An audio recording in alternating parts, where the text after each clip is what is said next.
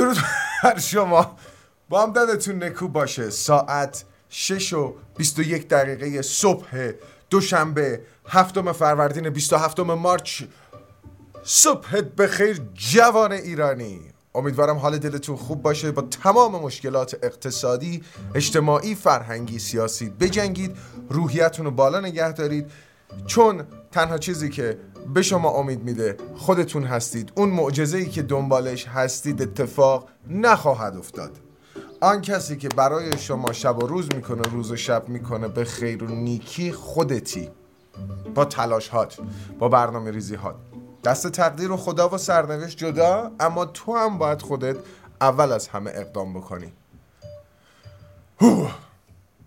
امروز دوشنبه هفتم فروردینه. دقیقا در چنین روزی 27 مارچ اولین تم او رو بخش چیز. خراب شد. دقیقا در چنین روزی سال 1884 27 مارچ اولین تماس تلفنی از راه دور اتفاق افتاد. توسط آقای الکساندر گراهامبل به همکارش آقای واتسون ایشون از بوستون زنگ زد به نیویورک. فاصله 235 مایل. و 90 دقیقه اینا تونستن مداوم با هم صحبت کنن تا اینی که تماسشون به سبب نوع سیمی که به کار برده بودن از بین رفت. سیم چی بود؟ از جنس مس بود. در دنیای کنونی ارتباط از طریق فلز گالوانیزه شده اتفاق میافته. اون موقع از مس استفاده می‌کردن. به هر صورت این شد شروع ماجرای تماس های از راه دور در جهان. 1884 27 مارچ. ما هم دقیقا در همون روز قرار داریم اما سال 2023 139 سال بعد. چقدر دنیا عوض شده؟ بعد سرعت تغییر زندگی الان چقدر نسبت به گذشته؟ 15 سال دیگه دنیا چه شکلی 15 سال پیش دنیا این شکلی بود؟ نه. پوه! بریم سراغ خبر اول. خوشحال میشم. اول ویدیو رو لایک بفرمایید. متشکرم. یکی از نگرانی های ارتباطات دو نفره در چت ها اینه که تو وقتی یک پیامی رو میفرستی یک عکسی رو میفرستی یک فایل صوتی رو میفرستی این به عنوان سند تو گوشی فرد مقابل میمونه. و در بعضی از مواقع خدا نکنه پیش بیاد طرف می‌تونه ازش سوء استفاده بکنه. حالا تلگرام چند سال پیش یه قابلیتی اضافه کرد یه عکس رو میفرستادی بعد فقط قابلیت نمایش یک باره داشت. یا مثلا بعد از یه مدت زمان به خصوصی از بین می‌رفت. مثلا بعد از سی ثانیه. نه فقط برای عکس بلکه برای نوشته و فایل صوتی و کلهم هر چیزی که داری میفرستی. بعد این قابلیت رو واتساپ هم اضافه کرد به عکساش که یک بار قابلیت نمایش داشت. ویدیو هم این قابلیت رو داره. اما حالا به تازگی همین قابلیت رو برای فایل voice هم ارائه داره میده. همونطور که دارید می‌بینید یه فایل audio ارسال شده که کنارش یه دونه علامت یکه. یعنی این فایل یک بار قابلیت اجرا داره و بعد از اون از بین میره. این تو آپدیت بعدی واتساپ براتون فعال خواهد شد. تا دو سال دیگه چین به اینترنت 6G دسترسی پیدا می‌کنه. و تا سال 2030 یعنی هفت سال دیگه به صورت تجاری اون رو می‌تونه روانه بازار کنه.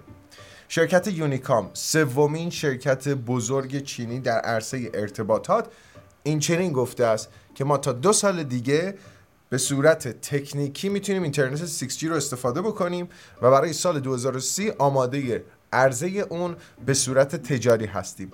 اما برای درک بهتر قدرت اینترنت 6G براتون شهر بدم. سرعت اینترنت 5G 20 گیگابیت per second ه. Okay؟ 20 گیگابیت. خیلی زیاده. حالا فرکانس این گیگاهرتز 5G فرکانس 6G تراهرتز سرعتش چیزی حدود 100 برابر اینترنت 5G و سرعتش هزار گیگابیت per second ه. What? latency ش 100 میکروثانیه است. ما الان پینگ می‌گیریم میلی ثانیه است. مثلا 100 میلی ثانیه 90 میلی ثانیه 50 میلی ثانیه ما latency داریم. اون میکروثانیه است.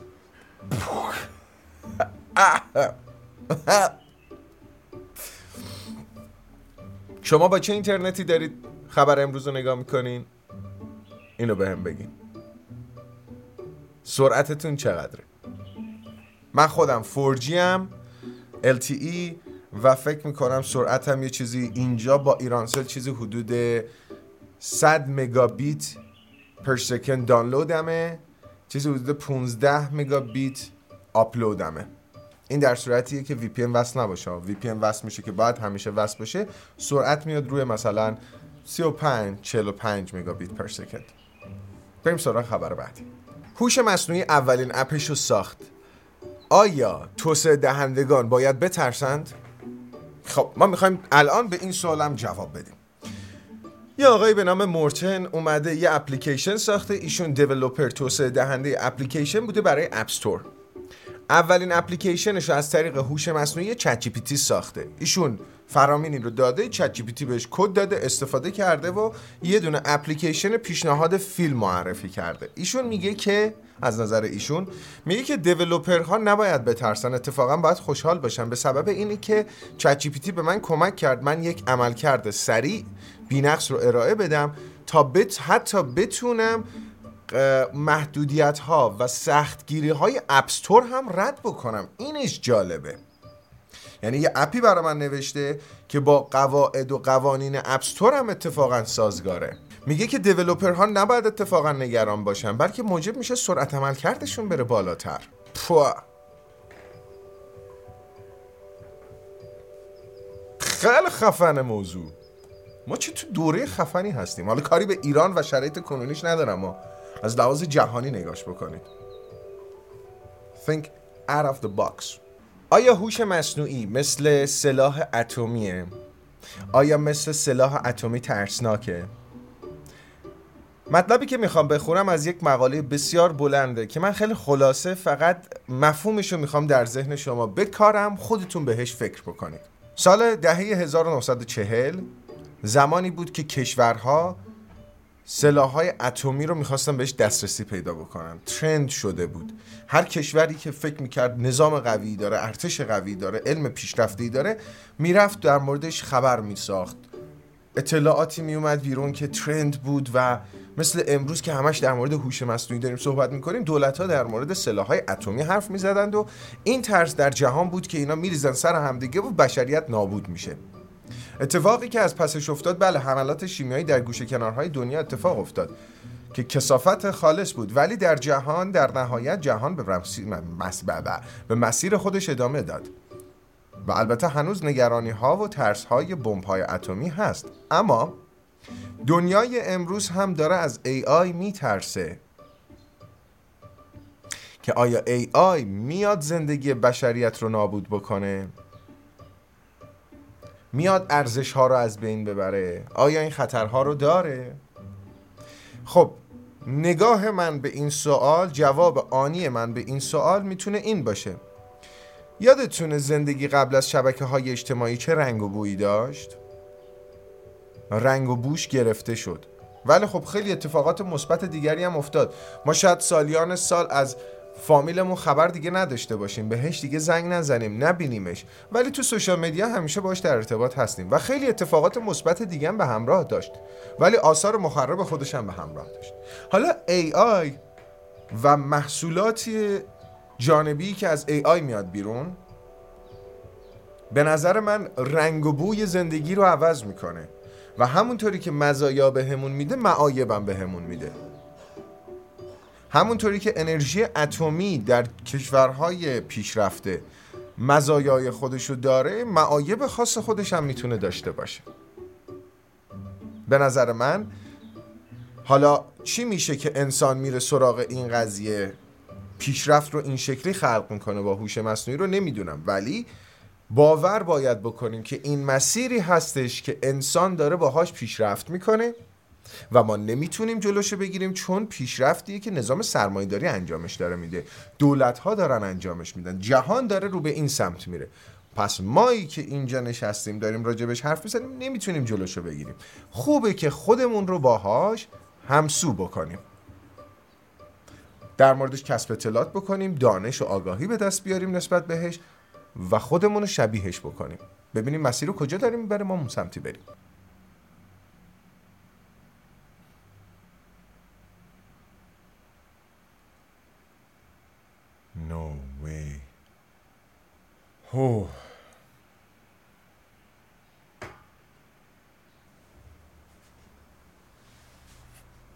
نماینده مجلس از ممنوعیت استفاده از اینترنت برای سلبریتی های بدهجاب دارای کانال با عضو بالا خبر داد. موارد دیگری نظیر ابطال گواهینامه رانندگی و ابطال پاسپورت نیز به عنوان جرایم بدهجابی در این طرح در نظر گرفته شده است. به گفته این نماینده مجلس زمانت اجرای این طرح بالاست. پیشتر جرایم مانند قطعی اینترنت بدهجابان از سوی نمایندگان مجلس مطرح شده بود که تکذیب شد.